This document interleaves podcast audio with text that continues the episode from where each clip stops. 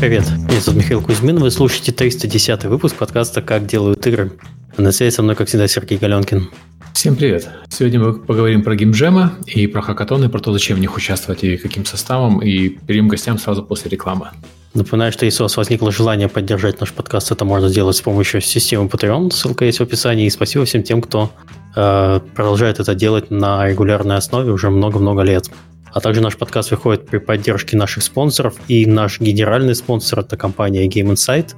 Uh, Game Insight – это лучшие хардверные игры, Tycoon и Hidden с суммарной аудиторией более 350 миллионов игроков.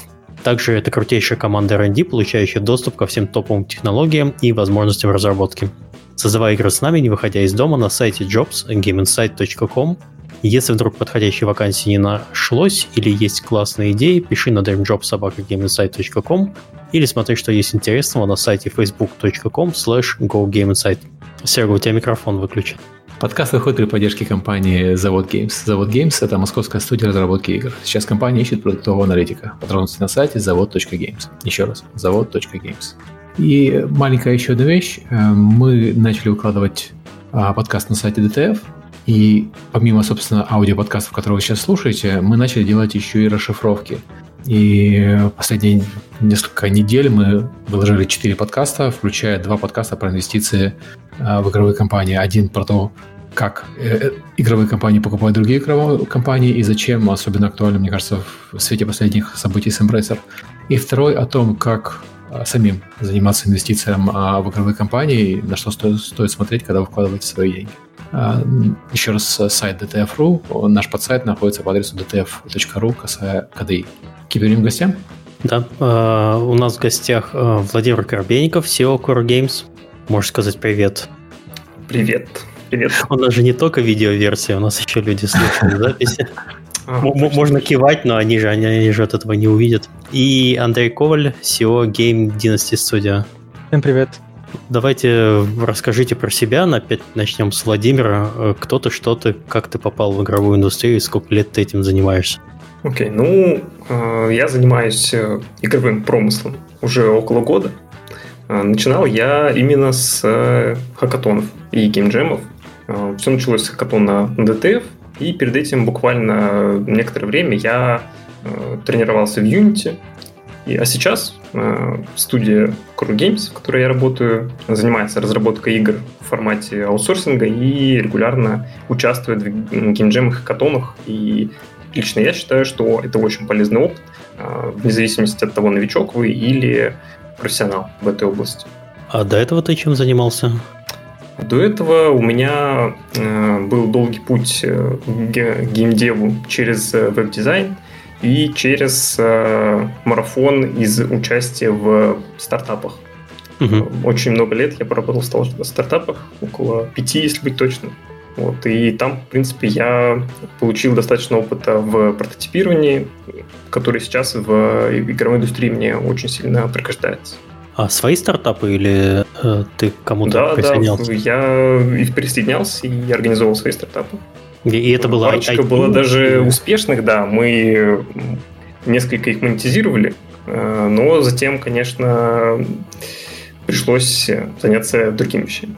И хорошо, то есть у тебя такой дух стартаперства и экспериментаторства прямо в крови. Ну, на самом деле, да. На самом деле, из-за того, что приходилось заниматься много чем, э, в стартапах э, обычно нет людей, э, которые занимаются на, на ранних стадиях развития стартапа, нету людей, которые были бы не универсальны. Поэтому в игровой индустрии и особенно на геймджемах такие штуки, такие навыки очень полезными бывают. Окей. Okay. Андрей? Всем привет, меня зовут Андрей Коваль, я в геймдеве уже 4 года и начинал свой путь в, гейм, э, в геймдев как раз именно с джемов. То есть это был январь 2017 года, я увидел объявление о том, что есть геймджем, и с того момента я начал в них очень сильно активно участвовать. И сейчас я их провожу, игры джемов потом выпускаю в Steam после того, когда делаю. И сегодня буду рассказывать именно про участие в джеме стола и во что это может вылиться в дальнейшем. То есть, а до этого чем то занимался? А, в школе учился.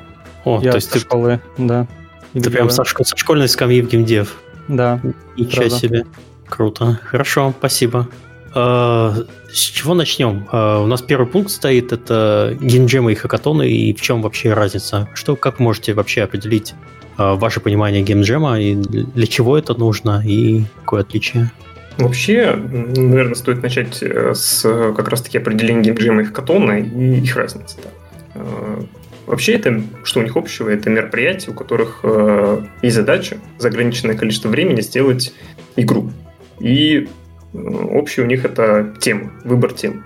Э, а разница у джемов хакатонов на самом деле довольно большая, э, начиная от состава участников, э, судей, критериев победы, ну и также призов. Призы у геймджемов хакатонов все-таки разные. Вот, Андрей, может, ты скажешь вообще, вот в чем, в чем разница по-твоему? Э, я геймджемы вижу чем-то более локальным. То есть геймджемы это обычно мероприятия где-то в закрытых тусовках, на форумах, в дискорд-каналах. Там обычно люди все друг с другом знакомы. Там судьи, они могли сами быть когда-то участником, теперь судьи. И там уже люди все друг друга знают. И там именно атмосфера отличается. Если на хакатонах все достаточно серьезно, там очень ответственно подходит к организации, то на геймджеме все это смешно, забавно, все это так происходит в дружеской обстановке, можно сказать. И там большое mm. обилие именно локальных мемов каких-то происходит. И все вот это вот общение. И вот именно хакатон и джемы этим отличаются. Потому что на хакатоне чаще всего общаются именно... Там мало общаются.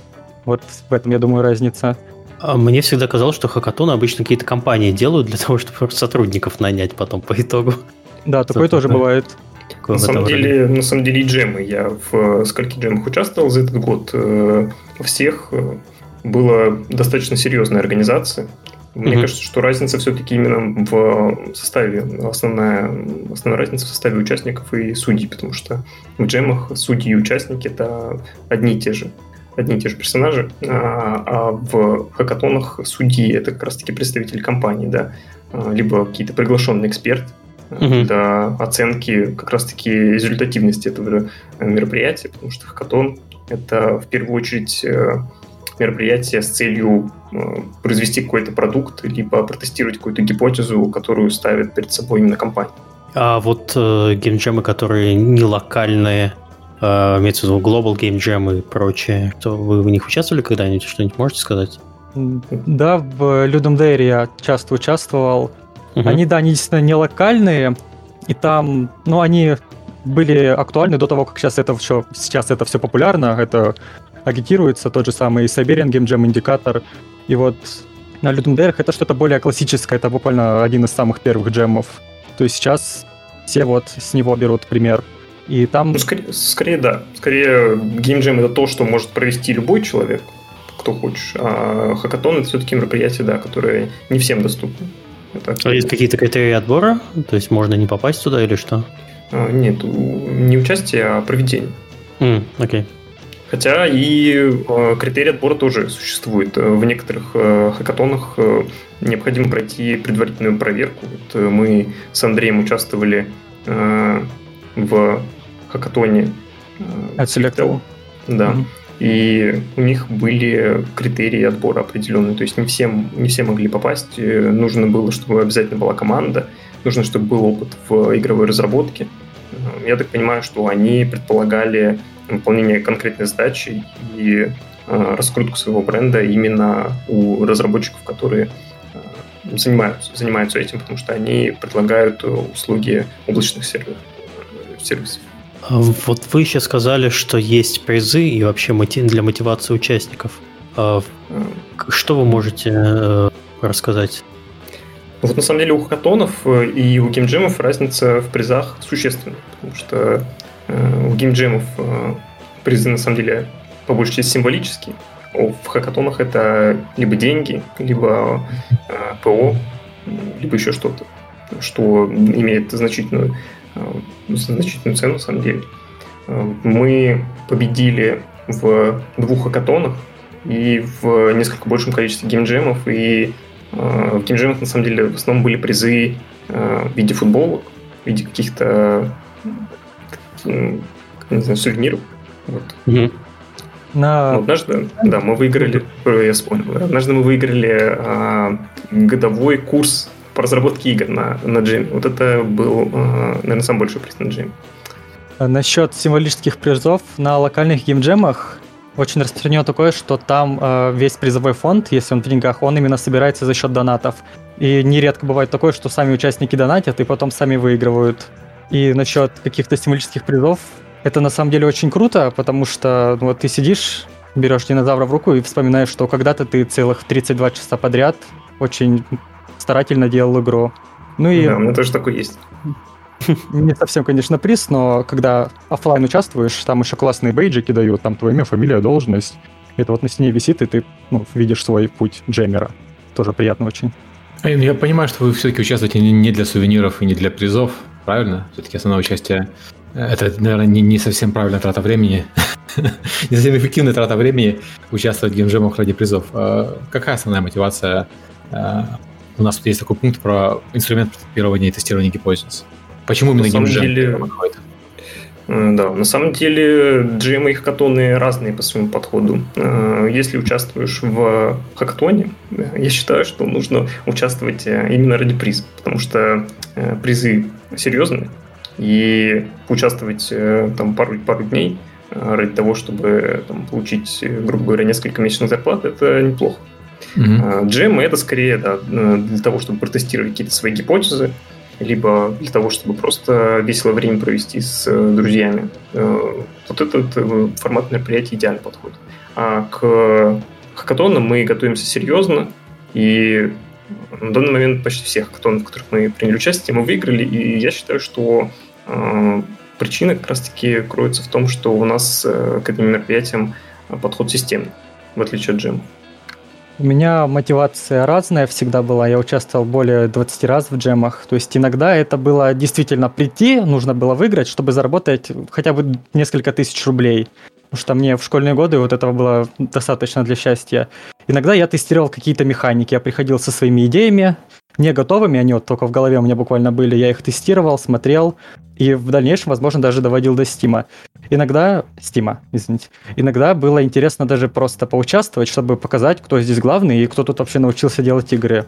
В том же э, хакатоне от Selectel было очень приятно то, что мне сделали исключение, разрешили чесать в соло, и я попал в топ-6. Мы с Володей как раз поделили, что седьмое место у нас одинаковое количество баллов было.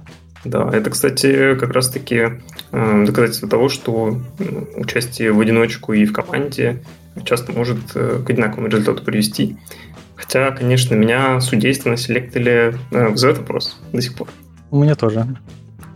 Окей, ну, на самом деле, Андрей, ты упомянул, что участвовать в джем... Вот, кстати, джем от народа был недавно э, на ДТФ. Я с э, ребятами из команды э, принимали участие в организации э, этого мероприятия. У нас была своя тема, мы сами ее выбирали, и люди, кто принимал участие, они могли выбрать несколько тем, таких же спонсоров, как мы. Мы еще занимались как раз-таки организацией стримов. Вот. И если участник хотел принять участие в какой-то определенной рубрике, то он просто ее выбирал в своей игре. И, допустим, там были такие темы, как резиновая утка, что ли. Э, Андрей, ты не участвовал в этом джеме? Нет, не следил. Ты, наверное, принципиально его решил не нет. Я так понимаю, что у тебя скептическое отношение к таким мероприятиям, где э, люди сами могут организовывать какие-то какие-то номинации. Скорее, мне немного надоело участвовать в крупных мероприятиях, потому что я начинал именно с локальных, и мне вот именно этой атмосферы хочется. Я понимаю, что это ну, синдром утенка, откровенно говоря, потому что сейчас джемы становятся популярными, уровень у людей растет, они делают реально крутые игры, все это очень интересно, намного больше контента, и стримы какие-то, и призы уже серьезные. Но я вот все-таки хочу участвовать в более локальных, мелких мероприятиях, так, ради интереса уже просто. А ну, на самом деле, для тестирования, для тестирования гипотез и для того, чтобы э, начать свою игру, я разделяю мнение, да, э, джем подходит больше, чем хакатон. Потому что хакатон это все-таки э, стремление к удовлетворению желания заказчика. Скорее, хакатон это да. Это не ну да, что-то конкретное заказ. сделать. Хакатон вот делает задачу геймджем это импровизировать на заданную тему. Правильно понимаю? Да, да, точно. Да.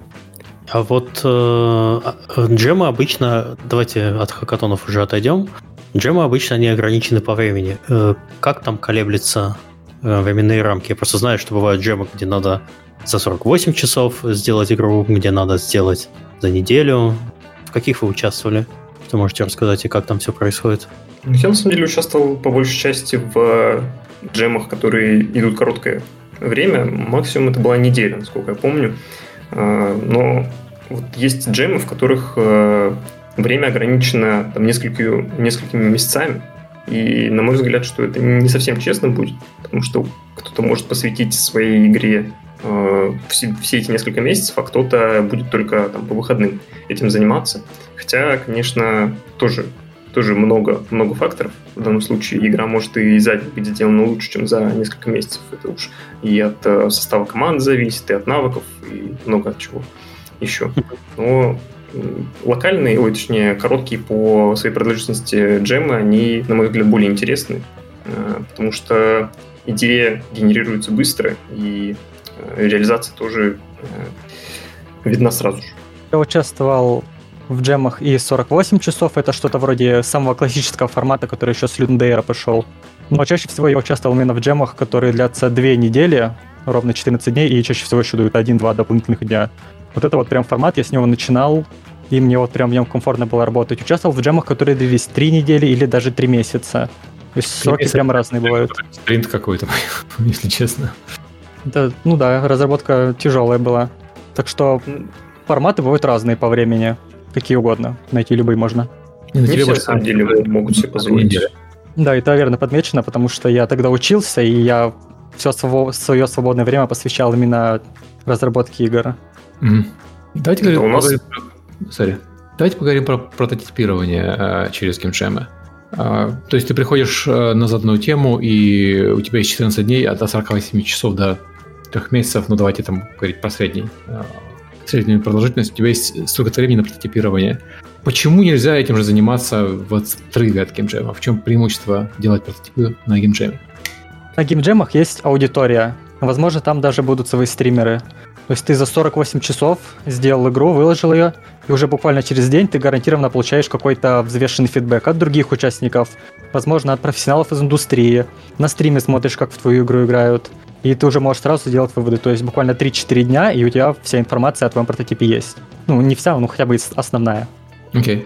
Вот на самом деле, да, мы, особенно это актуально для джемов, которые э, масштабные, типа Людum Dare, например. Э, мы запустили на Люндейре игру, и она за вот несколько дней, сколько проходило мероприятие, оно, игра собрала полторы тысячи запусков. Мы встроили аналитику Unity, и уже по результатам джема у нас была не только оценка от пользователей, но еще и информация о том, сколько они времени в игре провели, в какие моменты э, покидали игру, э, каким образом вообще они играли в нее. То есть, это очень да. интересно, я слышал наоборот, что люди жаловались, что вот они приходят на Ludum Dare, именно какой-то большой геймджем, и их не замечают, потому что там э, участвуют именитые компании, и на, них, на их продукты чаще смотрят. Это нет, там нет, там нет такой системы. Там э, взвешенная оценка, которая формируется э, от э, количества оцененных тобой игр. Мы, э, у нас участников э, Э, самого джема было меньше, чем людей из команды, которые э, с нашего профиля заходили в разные, на разные джемы и э, оценивали игру. То есть мы все вместе каким-то образом участвовали в мозговом штурме, потом несколько человек игру делали, а остальные э, занимались как, как раз оценкой. И за счет этого мы в рейтинге довольно неплохо поднялись, и нас, соответственно, увидело и больше людей тоже. А как эта рейтинговая система работает? Можешь поподробнее рассказать, что нужно? Я на самом деле точно не знаю, каким образом она работает. Э, мне вот один из наших разработчиков, Гриша Краснов, рассказывал э, подробно, но я так и не запомнил. Э, но суть как раз-таки заключается в том, что чем больше ты оцениваешь другие игры, тем больше людей тебя увидит, и тем больше людей тебя оценит. Таким образом, это на самом деле не только в, на Людum Dare такая штука. Сейчас на о том же самом ИЧО, э, на котором проходит э, каждый день, там, не знаю, десятки джемов, наверное. Э, там тоже такая система чаще всего используется. Я считаю, что она довольно результативная. Ну да, кто хочет получить фидбэк, тот отдает его сам и потом получает взамен. А если человеку этого не надо, то он и чужое время не потратит своей игрой. для того, чтобы получить фидбэк э, по игре как раз-таки, которая э, разработана человеком, у которого нет столько времени для того, чтобы оценивать, можно участвовать как раз в небольших джемах и получать э, небольшой, но э, за счет этого стопроцентный фидбэк. Окей, okay, у нас вот такой пункт есть про рождение студии, игровой студии на Хакатоне. Он очень специфический, то есть я так понимаю, что у кого-то это случилось. Ну, я так понимаю, что это случилось у нас э, обоих, потому что Андрей, э, я посмотрел, издает игры с джемов, и сейчас у него есть команда. Правильно? Сейчас да. И у тебя твоя студия собралась на хакатоне?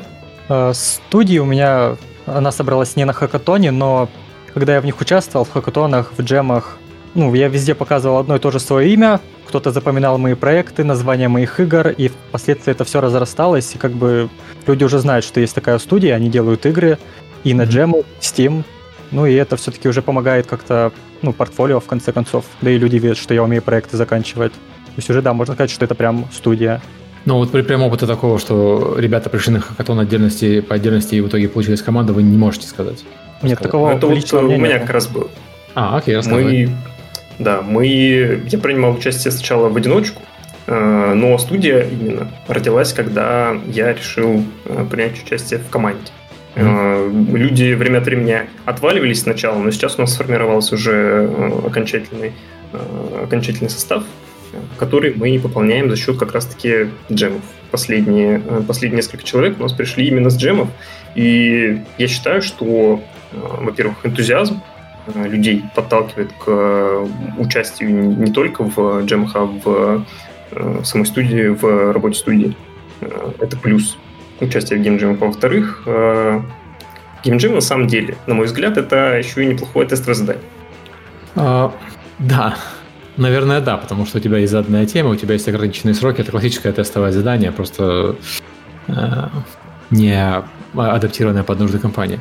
Окей, э, вот у нас есть такой пункт про личный опыт. Вы оба немножко рассказали про это. Есть что-то особенное по личному опыту, что вы хотели бы рассказать, что, на что стоит обратить внимание а, слушателям?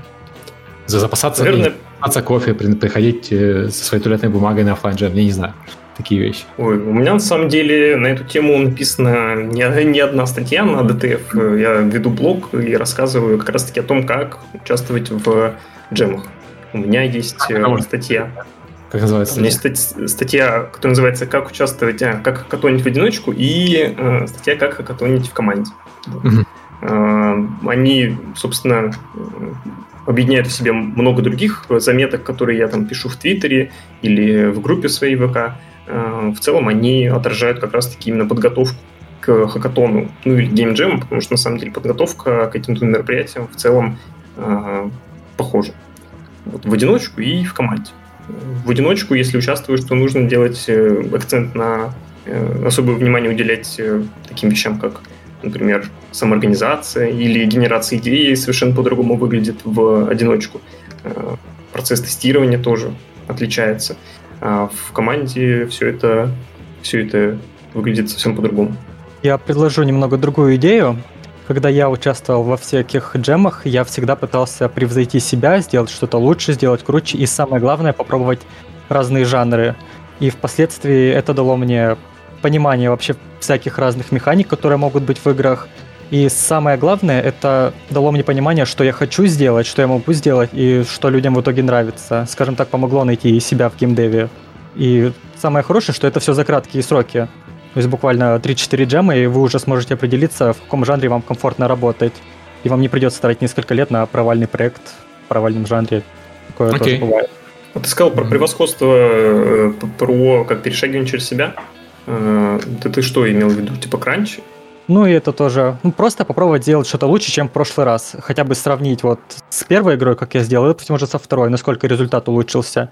Если я, например, работаю в похожем смежном жанре, я просто выступаю категорически против кранчи на джемах. У меня был такой опыт, и сейчас э, мы пришли к тому, что участвовать в джемах нужно э, таким образом, чтобы повышать свои скилл и свои навыки не за счет того, чтобы перерабатывать или э, как раз-таки перешагивать через себя, не спать, а за счет э, просто более осмысленного подхода и э, взаимодействия в команде. Вот почему я выступаю за э, участие в хакатонах и геймджемах в команде, потому что э, фидбэк получаешь не только от э, тех, кто оценивает твою игру, но также и от своей собственной команды, и в том числе по отношению к своему, к своей работе. Мне лично наоборот нравится кранчить сразу 30 часов подряд, вообще не вставая с компьютера. Ты сидишь и делаешь. Тебя ничто не отвлекает, ты полностью сосредоточен на разработке. Ну и сейчас, когда мне приходится кранчить, я, естественно, с этим справляюсь вполне легко, уже не испытываю такого Слушай, ну, это, это, не, все-таки не совсем кранч, давайте говорить так. Кранч это когда у тебя постоянно да. ты перерабатываешь, а здесь у тебя один рывок. Переработка 30 часов, да.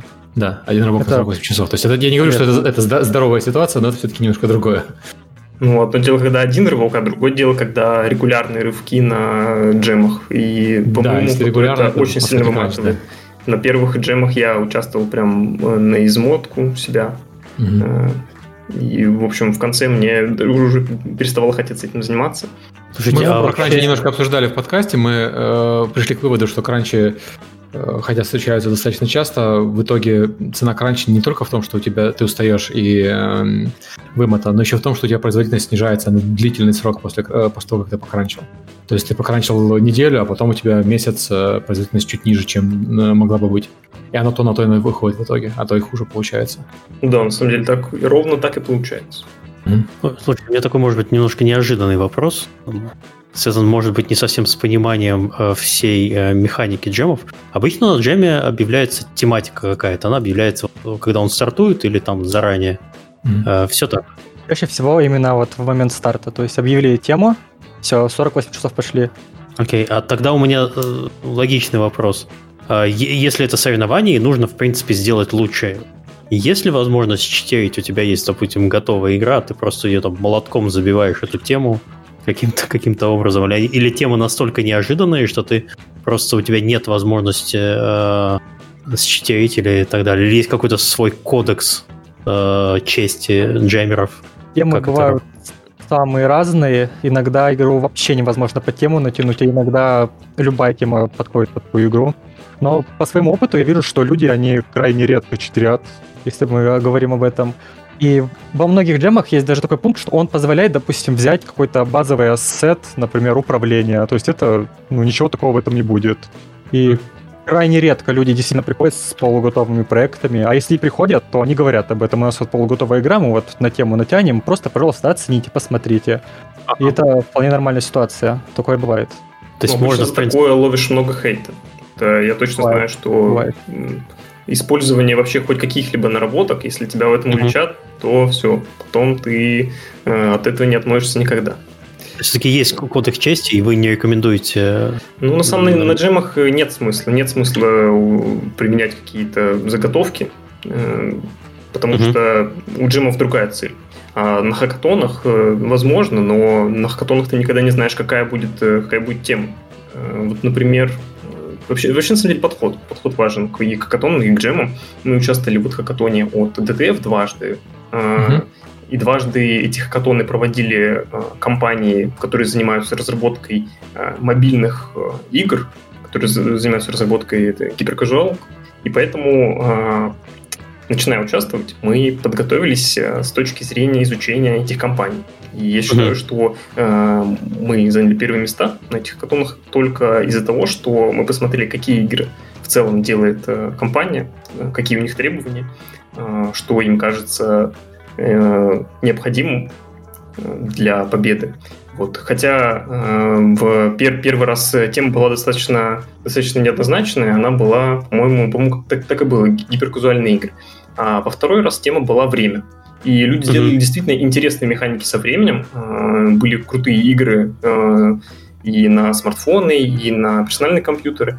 Но победила наша игра, э, я считаю, именно потому, что она была в формате гиперкузалки. Хотя и время там было вписано не самым элегантным образом. Uh-huh. Мы использовали таймер, использовали аналог сужающегося круга, как э, в игре там, PUBG, например, или там, а, Apex.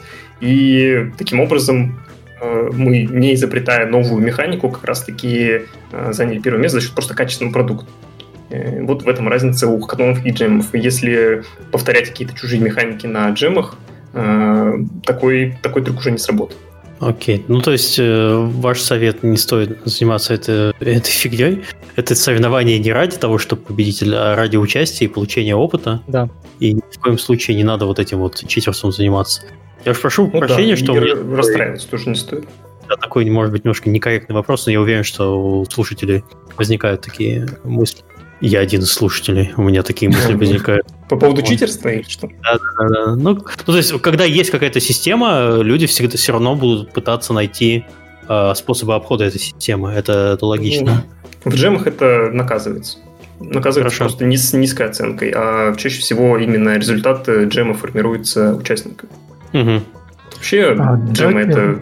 Давайте так, поговорим просто... про особенности скоростной разработки. Э, я подозреваю, что у джемов, э, может быть, не так, у хакатонов, одна из основных особенностей это то, что люди выбирают э, технологии, которые позволяют разрабатывать, прототипировать как можно быстрее, вне зависимости от того, какой будет результат. То есть это случай, когда GameMaker, наверное, с огромным отрывом лидирует по сравнению там, с Godot, Unreal Engine и даже Unity, хотя Unity очень быстро для прототипирования. Да, подтверждаю эту информацию, сам работаю на RPG Maker, и я прям видел вот разницу в разработке на офлайн джемах. Mm-hmm. Но э, может быть такая ситуация, что на джеме, допустим, в правиле написано, что нужно использовать конкретный движок. То есть такое тоже бывает. То есть у меня вся особенность моей скоростной разработки как раз в том, что я вот уже после 2, 3, 4, 50 джемов, я знаю, с какой скоростью работаю, что мне нужно сделать, как быстро я это сделаю. Я могу буквально вот точность прям в часах определить, сколько времени мне понадобится. Если идея небольшая, я все успеваю, я даже могу позволить себе поспать. То есть вся моя задача это просто определить, что и в какой последовательности я буду делать. Ну и мне никогда не приходится опираться на другого человека, что он успел сделать, что он умеет делать, как быстро он это сделает, будет ли у него это получаться. Я знаю, что получится у меня, и этого достаточно. То есть у меня, грубо говоря, один такой большой поток разработки. Фраза «иногда удается поспать» ты не продаешь геймшем, я не хочу сказать. Ну, тут уже каждый сам выбирает, спать ему или нет. Я понимаю. Это... Ну, это кому как, на самом деле. У меня есть знакомый, который участвует в джемах, и при этом у него э, регулярные регулярный режим – это 48 часов э, бодрствования, а затем продолжительный сон. Так что вот он, мне кажется, именно для геймджемов и был рожден. Вот у меня точно так же. Это челлендж, это интересно. Нет, ну я не знаю, может быть, ты просто э, еще молодой. Ну, тоже верно. Я на самом деле уже, уже чувствую, что не так все легко, не так легко долго не спать, как раньше. Вот я хотел на самом деле еще отметить э, особенность геймджема с точки зрения, э, вот ты сказал про инструменты, э, про использование э, движков. Э, на самом деле, мне кажется, что движок не, не, так, не так сильно важен, как э, важен, важен, важен вообще подход к самому геймджему потому что можно на любом движке. А, и, кстати, я не раз видел, как побеждали настольные игры. Без всяких э, компьютерных технологий. Люди вырезали и печатали там на своих принтерах э, игры настольные и побеждали. Такие кейсы я тоже видел. Это интересно. То есть геймджем, он на самом деле довольно обширный. Это концентрированная, концентрированная инди во всех проявлениях вообще. Одна сплошная импровизация. Окей, okay. а давайте поговорим про основные принципы э, при э, участии. То есть я понял, берем максимально быстрый для прототипирования Jogging Maker. Приходим с какими-то идеями, но без готового проекта, который будем прохрустово ложе втискивать. Что еще? Угу. Так, ну... Не спим. Да, первое, первое самое главное это понимание, понимание вообще э, мероприятия. Э, еще важно э, работоспособность игры. То есть она всегда на всех этапах, на мой взгляд, она должна быть э, играбельной. Потому что никогда не знаешь, на каком именно этапе у тебя время закончится разработки. Иногда бывает такое, что если не очень опытен в этом вопросе, то и на начальных этапах, когда ты только сделал там, какие-то заготовки игры, время заканчивается, и нужно игру сдавать. И уже на этих этапах она должна быть играбельной. В нее можно поиграть, должно быть, и ее должно быть Э, возможно оценить.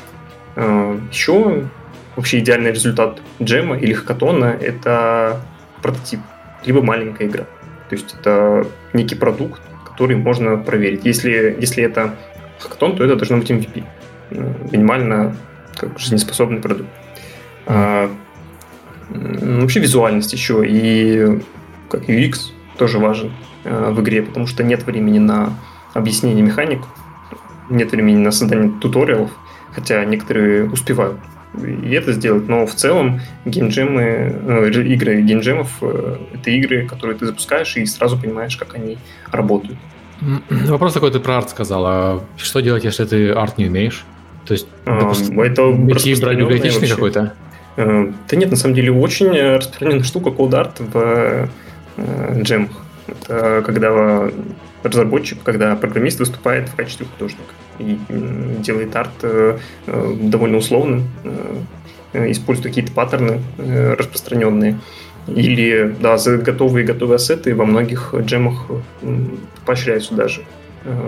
Я, насколько знаю, есть несколько классных разработчиков, которые делают ассеты для, для Unity, для Unreal Engine и организуют свои джемы, на которых они принуждают использовать свои собственные, свои собственные ассеты для того, чтобы принимать участие. Так что э, нет никаких ограничений для людей, которые хотят принять участие. Если они хотят, то они э, примут участие обязательно.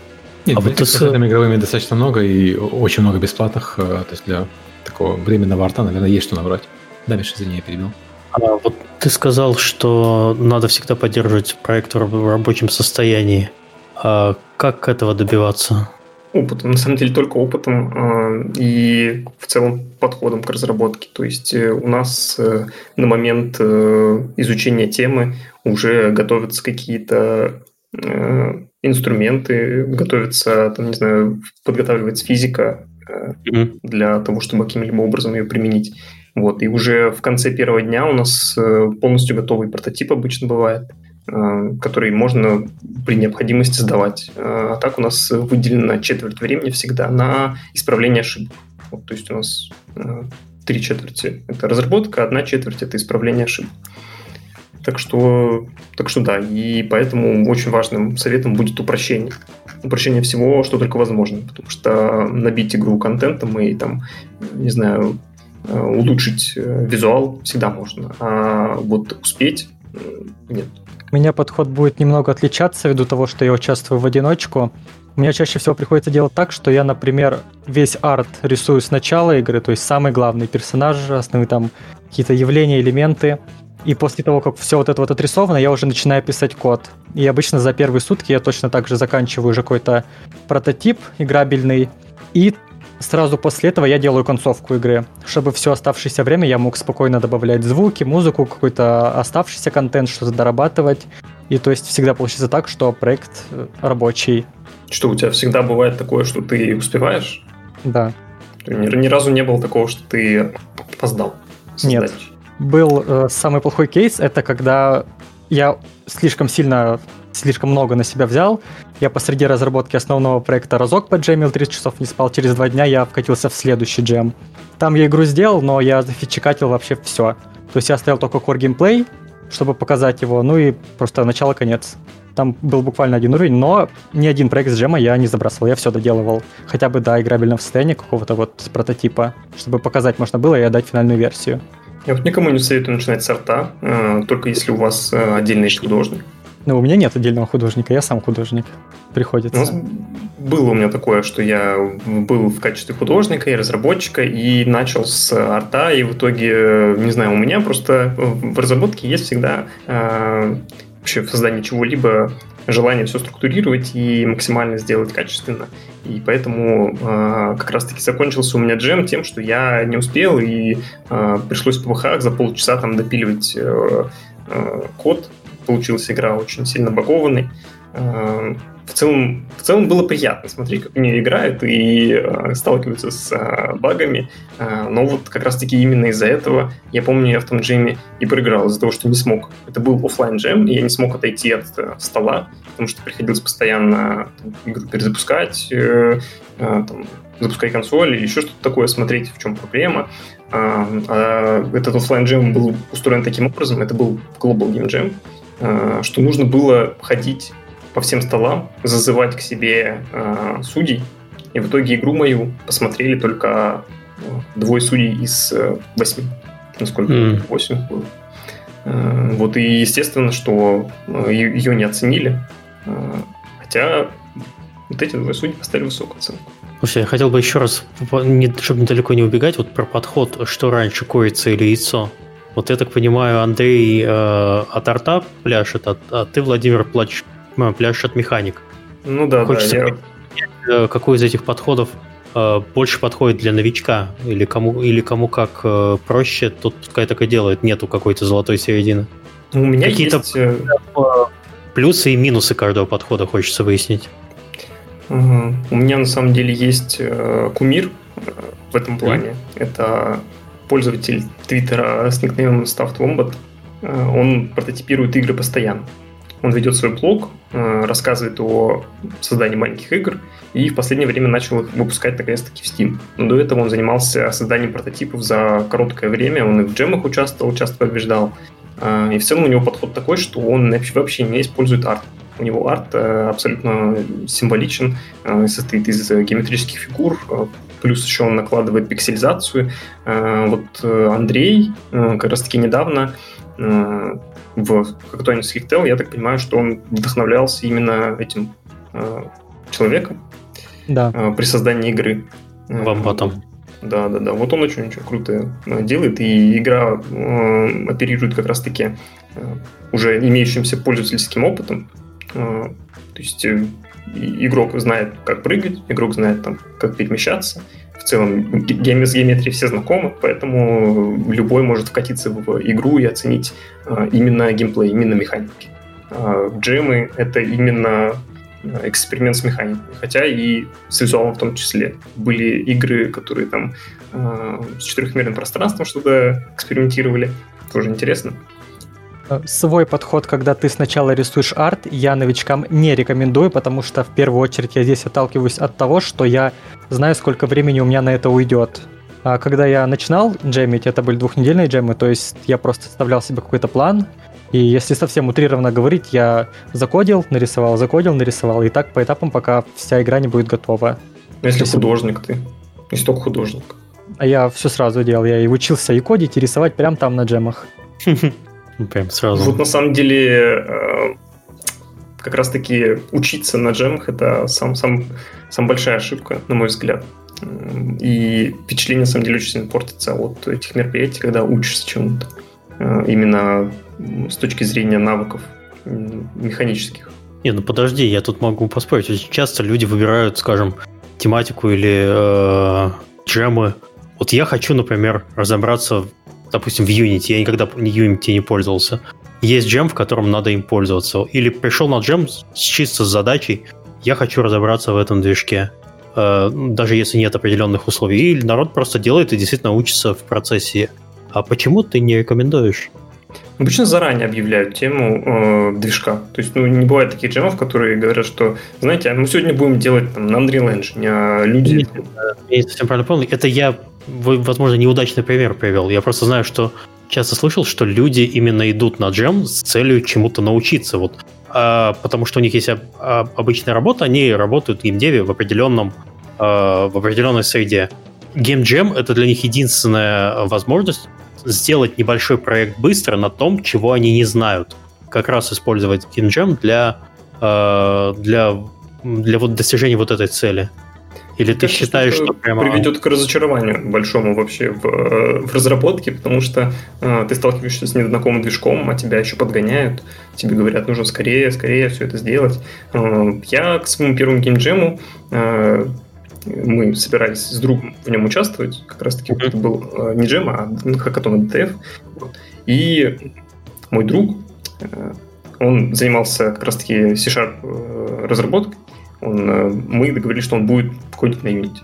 Э, это что, использовать Unity, а я буду, а я буду как, как артист, потому что э, я до этого занимался веб-дизайном и в целом э, умею работать с векторной графикой, и очень многие игры, которые на самом деле э, кажется, что у нас там для них есть специальный художник, на самом деле они нарисованы в векторе, э, либо там в блендере что-то сделано, а потом переведено э, в растер. Э, вот, но в целом э, подход должен быть таким, что участвовать нужно уже подготовленным по крайней мере, с теми навыками, которые имеются, потому что я был уверен, что есть вероятность того, что этот человек отвалится, поэтому специально за неделю я немножко на, по, поосваивался в Unity и в итоге в джеме участвовал э, с навыками, которые у меня на тот момент были.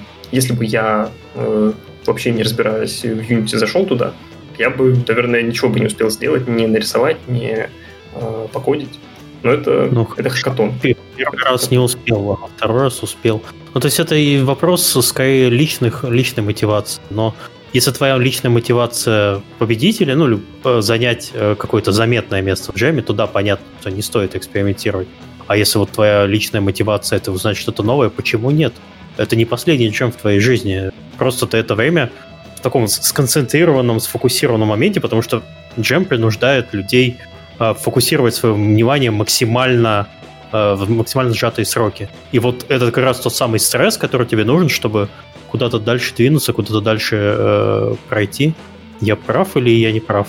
Да, это Возможно, совершенно верно. Тут э, важна цель, которую ты ставишь себе на джем. То есть, если я хочу победить, то я действительно беру инструменты, в которых я разбираюсь, у меня, возможно, какая-то уже частично сформированная идея будет, которую я точно смогу сделать. Но если я хочу прийти именно научиться, то да, это хороший способ. У меня будет, допустим, 48 часов, чтобы что-то попробовать. Возможно, что-то очень маленькое, но попробовать, потому что на работу уделяется столько времени, сколько вы ну, рассчитываете потратить на эту работу. То есть ваши обучения не будут растягиваться надолго. Если у вас цель сделать игру, вы сделайте ее за 48 часов, а не будете делать там нетленку 10 лет. У вас будет именно готовый Я проект. не люблю стрессовые ситуации, поэтому к джему всегда готовлюсь достаточно, достаточно сильно и долго. То есть, э, по крайней мере, структурно. Э, у меня есть э, целая, целая книжечка, вот она появилась, ага. которая, в которой я записываю идеи для джемов разных. И когда нужно, нужно выбирать тему, все это у меня после того, как я это сюда записал, и это все уже в Google табличке э, структурирую, все по тем у меня разбито, какая механика, какой э, жанр, и затем уже выбираю, и от этого отталкиваюсь, и часто очень, конечно, э, сильно э, эти темы меняются, э, но в целом у меня всегда есть какой-то фундамент в этом смысле. Я вообще ко всему к этому довольно трепетно а, подхожу. У меня даже подписки в Твиттере все по категориям по категориям разнесены, там есть списки. Подожди, то есть ты, у тебя есть набор э, идей, э, которыми, с которыми ты приходишь на геймджем, и твой, условно говоря, первый э, шаг это ты смотришь, какая из своих предыдущих идей может быть адаптирована под э, тему. Да, я продумываю заранее механики, естественно. То есть очень часто о чем-то задумываешься. Вот классно было бы сделать игру там на эту тему. А, потому что в основном игры, что это? Это а, какая-то механика, которая, повторенно, которая повторяется очень много раз. А механики эти берутся исключительно из нашего опыта. Мы их там из головы у себя выдумать никак пока не можем. Мы еще не сверхлюди. Можем только подсматривать из окружающего мира. Поэтому да, естественно, всегда приходится это записывать. Э, а если э, после того, как ты это записал, еще и ты это структурируешь, то найти и обработать эту информацию становится гораздо легче, чем сидеть и вытаскивать это у себя из головы. Окей. Okay. Uh, Андрей, а у тебя какой подход в этом плане? Uh, То есть ты приходишь на геймджем, и ты приходишь с чистого листа, или у тебя тоже есть какой-то свой блокнотик с идеями? Ну, блокнотика уж точно нету, но я обычно прихожу, вижу тему и происходит какой-то щелчок, и я начинаю все вот придумывать, форсить, сразу какая-то идея там вырисовывается, возможно, что-то сюжетное, mm-hmm. что-то геймплейное, и там мысль какая-то уже формируется. Но вот последние разы, когда я участвовал, я уже действительно хотел что-то конкретное запрототипировать. Чаще всего я приходил на джем, у меня был только жанр, который я хотел попробовать. И от темы я уже отталкивался, как я буду совмещать жанр какой-то и тему. Но чтобы прям механик, это ну, редко прям было у меня. Я с механикой приходил какой-то конкретный. Окей. Okay, uh, то есть, на самом деле, у вас подходы получаются схожи. Uh, просто ты не записываешь эти идеи, ты эти идеи продумываешь заранее, и потом у тебя она, условно говоря, всплывает. Просто их сложно достать из головы потом, я считаю. Ну, у каждого все. свой подход к организации, да? Uh, есть хорошая книга, называется The Creative Curve, автор Алан Гарнет, по-моему.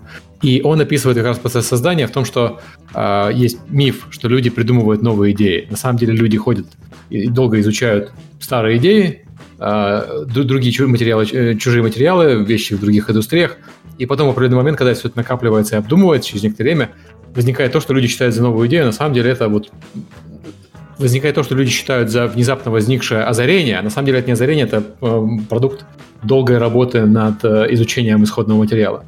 А, но организация может быть у каждого разная. Вот ты записываешь, э, Андрей, может быть, не записывает, просто в голове складывается. Но подход ну, да. примерно одинаковый. Если Собственно, понимаю. на самом деле, да, просто какая-то совокупность опыта. Я думаю, что люди, которые много чем занимаются, э, у них склонность к участию в джемах, мне кажется, больше. Ну, и вообще в целом к генерации идей. Э, джемы — это концентрированная система генерации идей. Вот. А сам, сами, не знаю, первичные идеи, от которых многие отталкиваются, тоже, на мой взгляд, не являются чем-то Э, каким-то божественным проведением, а в том числе являются результатом опыта приобретенного. Окей, okay, давайте поговорим про работу с командой. Тут целых три пункта про формирование команды, сплетение ролей, взаимодействие с командой. Вот у вас есть 48 часов, реже 14 дней. За это время, я так понимаю, что приходит обычно уже сформированная команда на геймджем. Вряд ли кто-то формирует команды прямо нет, за 48 часов. Нет, нет, очень часто бывает, что организаторы создают площадку, на которой люди ищут себе команду. И Во время геймджема часто... или все-таки перед геймджемом? За, ну да, перед, перед геймджемом за несколько okay. дней часто очень находят люди себе команду, и э, я про то, что люди не срабатываются э, до геймджема, а срабатываются именно в процессе. Окей. Okay. Uh, ну, по крайней мере, ты не тратишь 48 часов на то, чтобы искать кому-то. Ну, нет, и так, конечно, бывает. Это, на самом деле, в зависимости от того, как интересно работать, мне э, кажется, что приходить с готовой командой не всегда, не всегда полезно. Это если ты хочешь победить. А если ты хочешь э, познакомиться с кем-то в работе, именно в процессе, то э, ничего лучше, чем геймджем нет, потому что все-таки э, игра сделана на геймджеме, она проходит путь э, э по полноценной разработке. То есть это в некоторой степени э, в некоторой степени полноценный цикл угу. разработки. Окей. И вот такой пункт про распределение ролей. Э, если команда собрана перед геймжемом, даже заранее, не заранее, обычно предполагается, что вот я буду художник, я буду программист, э, я буду не знаю, кто еще там нужен на самом деле на геймджеме, кроме программиста и художника. Вряд ли кто-то композитора ищет на геймджем. Нет, нет, ищут очень часто. И во многих геймджемах есть э, не одна категория, э, по которой эта игра оценивается. Вот Андрей, наверное, мне подскажет. Э, скажи, какие вообще критерии бывают оценки? Потому что я, честно сказать, вот так не вспомню, наверное. Ну, оценка музыки и звукового сопровождения точно есть. И про номинации? Ну, ну да, вот номинации, да, кстати... номинации бывают. Лучшая геймплейная игра, лучший сюжет, лучший звук, лучшая атмосфера, лучшее соответствие теме, лучшая игра, выбор, выбор участников, там, зрительские симпатии, что по-разному бывает. Иногда просто первое, второе, третье место. Иногда победила дружба. Чаще всего люди приходят э, ради какой-то номинации даже, бывает. То есть э, мы приходили на некоторые джемы именно для того, чтобы поучаствовать как, э, как художники. У нас э, в джеме был один разработчик, два художника, и мы пришли на джем именно как э, именно за этой номинацией, ее и взяли, как, как планировали. А, но на самом деле на джеме распределение ролей работает довольно хаотично, потому что э, нужно до, до геймджема получить, конечно же, общее представление о том, кто в команде будет чем заниматься. Э, в моем случае мы составляем табличку с тем, насколько кто может быть чем полезен. То есть ставим э, по баллам оценку, кто насколько там знает Photoshop, или кто сможет там искать какие-то ассеты, или кто хорошо разбирается в веб-серфинге. А, и поэтому э, нужно, чтобы все ложилось на плечи равномерно всех э, участников. Потому что часто бывает такое, что люди приходят, и художники что-то делают, и вся остальная работа ложится на плечи разработчиков, а такого быть, мне кажется, не должно. А, у нас, э, когда художник свою задачу выполнил, он начинает помогать геймдизайнеру и занимается поиском референсов, э, балансом, э, то есть проводит некий аналог АБ-тестирования, mm-hmm. там среди друзей какой-то собирает собирает информацию, а потом уже под конец хакатона мы вносим правки в баланс, если у нас игра с этим связана. Андрей, а как у тебя опыт? У меня все сводится к тому, что нужно понять, что я буду в конкретном проекте делать, у меня был такой кейс, когда в 90% времени я просто сидел и рисовал. Я делал квест на тему юмор, и вся моя задача действительно сводилась к тому, что мне нужно было рисовать что-то, анимировать. Рисовать нужно было много, а код для квеста я написал буквально там за полчаса. А и шутки, меня... шутки писал? А, шутки всякое разное. Находил, что всплыло. Это на два дело было. Шутки там соответствующие были. А, аудитория поняла. Тоже вот локально. То есть у меня вся задача это просто определить, в какой последовательности я буду делать. Но часто мне приходится чем-то жертвовать. Чаще всего это музыка. То есть звуки я беру из старых проектов, у меня уже целый пакет есть с всякими активами. А музыку я могу или скачать с сетов, опять же, или нейросети, если прям требует оригинального контента. Иногда можно графикой пренебречь, там самую простую нарисовать. Если идея простая, то я на код мало времени трачу, вот выбирать приходится всегда.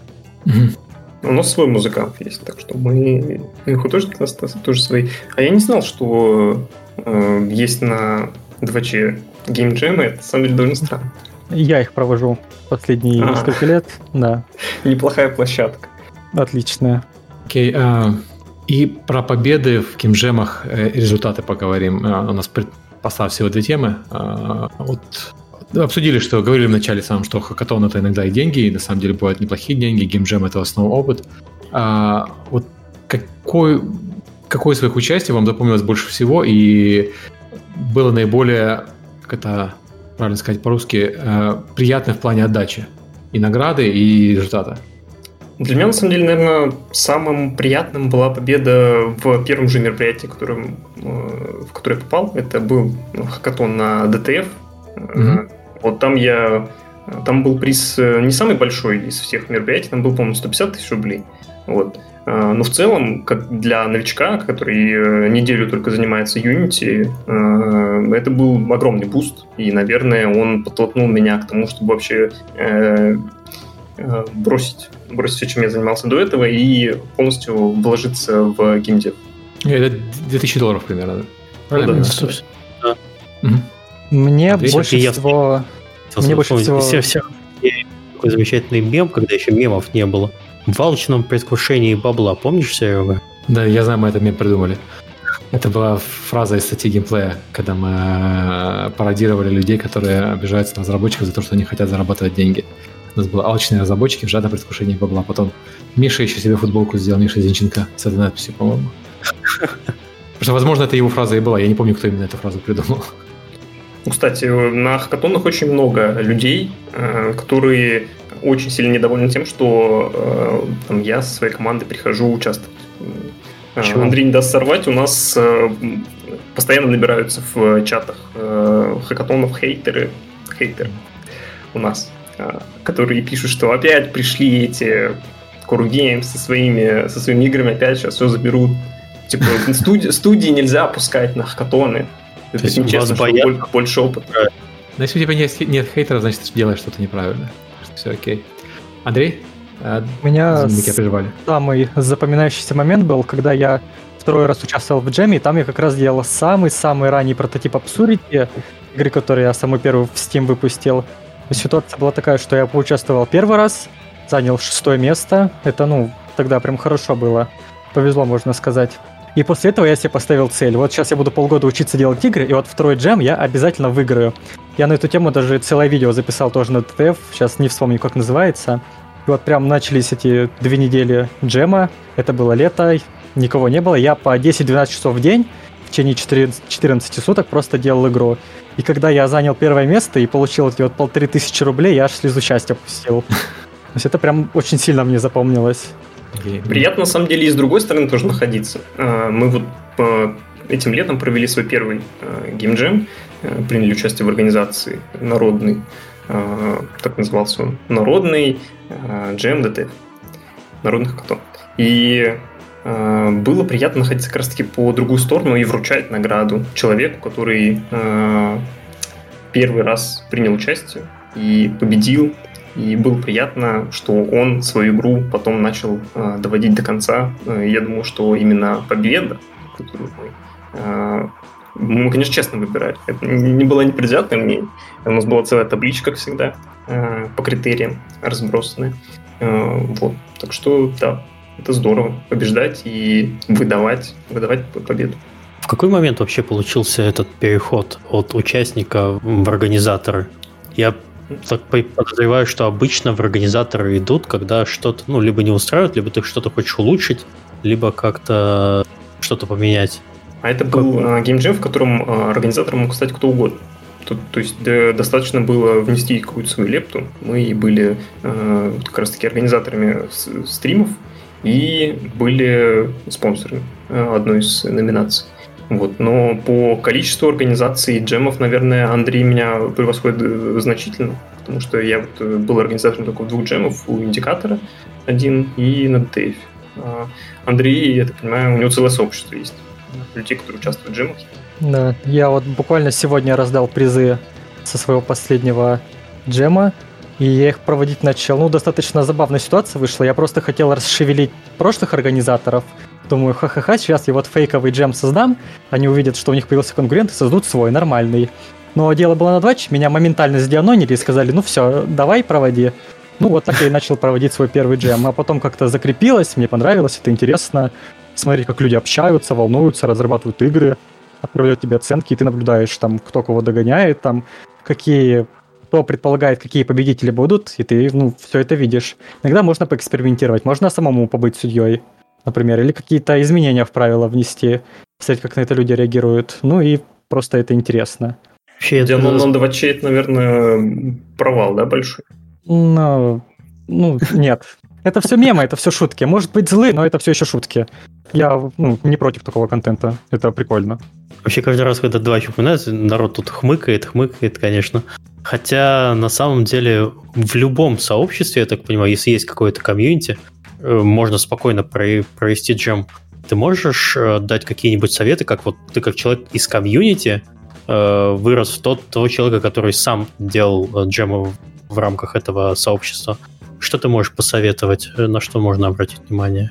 Какие, какие минимально необходимые э, условия для его проведения должны быть?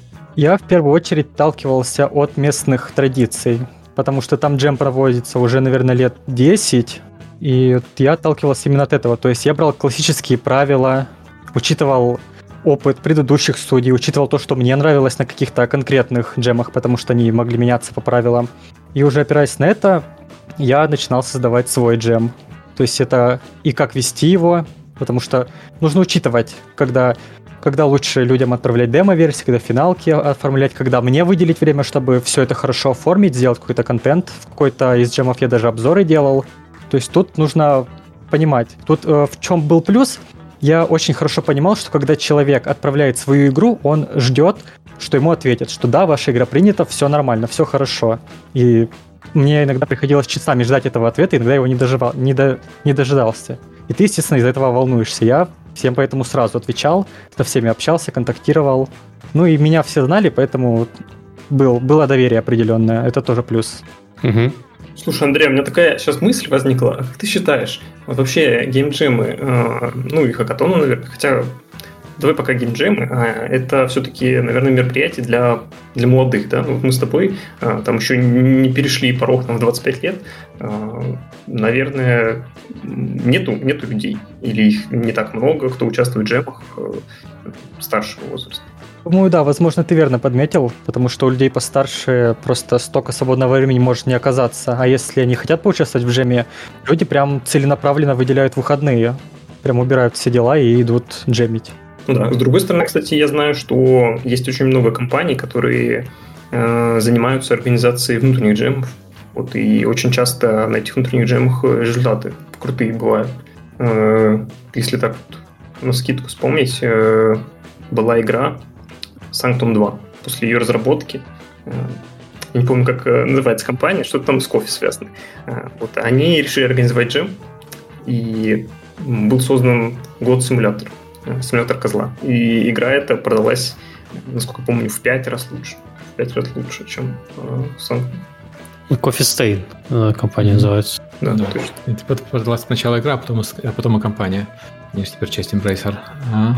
Окей, а давайте вот упомянули про игры, которые вышли из геймджема и которые э, продались, а вот по вашим э, личным проектом. Андрей упоминал, что он выпускает игры с геймджема на, на Steam. Вот э, можете рассказать про результаты? Когда я выпустил первую игру, там, естественно, сразу же всплыли все различия между полноценной разработкой и разработкой на джеме. Если я могу определить, что я сделаю за две недели, я не могу определить, что я сделаю за три месяца. Поэтому mm-hmm. релиз у меня откладывался, кажется, три раза. Всплыли многие технические моменты, то есть, оказывается, нужно какую-то интеграцию со Steam проводить, нужно добавлять всякие меню, интерфейсы, сохранения. Все это я писал впервые, хотя опыта именно разработки игр у меня было достаточно, но вот с этими вещами мне пришлось очень много разбираться. И первый релиз, он вышел провальным по многим причинам, потому что у меня и насмотренности не было, у меня было 8000 часов в доте. Вот это вот у меня было. А как делать игры правильно, я не знал, увы. Но это был опыт длиной в год, я многому научился, многое узнал. И на релизе а, игра заработала, получается, 10 тысяч рублей, из которых 9 мне пришлось отдать. То есть я получил тысячу рублей с игры, которую я делал год. Ну, okay. впоследствии, естественно, она окупила прям многократно потому что я уже узнал, как и Steam работает, как там все устроено. И когда я уже вторую игру делал, Steam после джема, у меня уже был опыт именно и ведения проекта, и как в Steam выпускать, и там результаты уже сразу были хорошие. То есть это в первую очередь на опыт было. Со всякими... Я когда-то еще на основе Steam Spy делал исследования по успешности инди-игр, и результаты были, что если компания переживает первую игру, выпускает вторую, то у второй игры шансы быть успешной гораздо ну, там, на порядок выше, чем у первой. То есть э, смысл не в том, чтобы заработать денег на первой игре, а том, смысл в том, чтобы не обанкротиться или не потерять желание делать игры после первой. Да, я разрабатывал игру в одиночку, mm. и это было также после учебы. Времени я потратил много, и проблем себе много нажил, потому что на разработку я тратил времени больше, чем нужно. Но впоследствии это вот вытекло в то, что сейчас я могу позволить себе нанимать художников, других людей платить им и уже заниматься чем-то более серьезным, чем соло-разработка. Потому что сейчас хочется уже уровень повыше, и нужно и специалистов нанимать, потому что на своей спине все это не вытянуть уже, увы. Угу. Ну, я думаю, что это некий порог все же. Да, и геймджем и, и полноценная разработка отличаются, конечно, разительно. Ну, у меня лично другой опыт вообще у нашей студии, потому что у нас есть одна игра в Steam, которая как раз-таки была сделана на джеме, э, и затем в течение нескольких месяцев была доработана и выпущена. Э, не сказал бы, что это самый ну, успешный проект, у нас есть продажи, но в целом э, в целом разработка была просто спонсирована, поэтому э, окупаемость в любом случае есть. Другое дело, что мы занимаемся немного другими вещами. Мы занимаемся разработкой на данный момент э, игр. У нас несколько команд э, в студии нашей, э, две из которых занимаются э, аутсорс, аутсорсингом э, в мобильном сегменте, и одна команда более э, индюшная, можно так сказать. Она занимается разработкой большой игры сейчас. И мы поняли, что нам нужно в эту сторону все-таки двигаться. И занимаемся как раз-таки вот этим. А э, студия живет за счет, э, за счет аутсорсинга. Окей. Okay. Мы прошли по всем темам, которые хотели обсудить э, для подкаста. Замечательный подкаст получился чуть меньше полутора часов. Мой, мой любимый, моя любимая продолжительность. У вас есть что добавить или если нет, давайте закругляться? У нас одна тема была еще, это разница между онлайн-джемами и офлайн-джемами. А, мне казалось, что мы ее прошли, но давай, да, давай проговорим. Так, тут опять же все строится на атмосфере, потому что это мероприятие, оно очень сильно отличается. По моему опыту могу сказать, что когда ты приходишь в помещение, где нету дивана, нету телевизора, нету холодильника, есть только 100 человек, которые тоже работают, и ты их видишь, ты начинаешь сам работать намного продуктивнее. Также там есть отличие именно по времени, потому что на два дня где-то в одном помещении 100 человек, ну просто физически нельзя уместить. Ситуация была такая, что в 7 часов утра первого дня объявляют тему, в 7 часов вечера следующего дня все сдают финальные версии, там же судьи, допустим, за 2 часа сразу все это быстренько играют, смотрят, ставят оценки. В эти же 2 часа любой желающий может выйти к стримеру, показать свою игру, все поиграют, посмотрят, и через 2 часа судьи объявляют, объявляют результаты. И там же награждают людей. Также, это я рассказываю именно о Siberian Game Jam, когда они еще онлайн были. Также там есть важная деталь, там ходят кураторы. Это, как правило, люди опытные, тоже из индустрии, которые там много-много лет, у них свои студии. Можно с этими людьми свою идею объяс... э, обсудить, они как-то подскажут, что можно сделать, что исправить. Ну и можно просто с ними пообщаться. В онлайн это все упрощено очень сильно. То есть там также можно пообщаться с кураторами, но они уже будут где-то там в конфе в Дискорде. То есть так, так просто с ними не пообщаешься. Нужно их зазывать к себе. Ну, вот именно пинговать их, мешать людям вот жить этими пингами в Дискорде.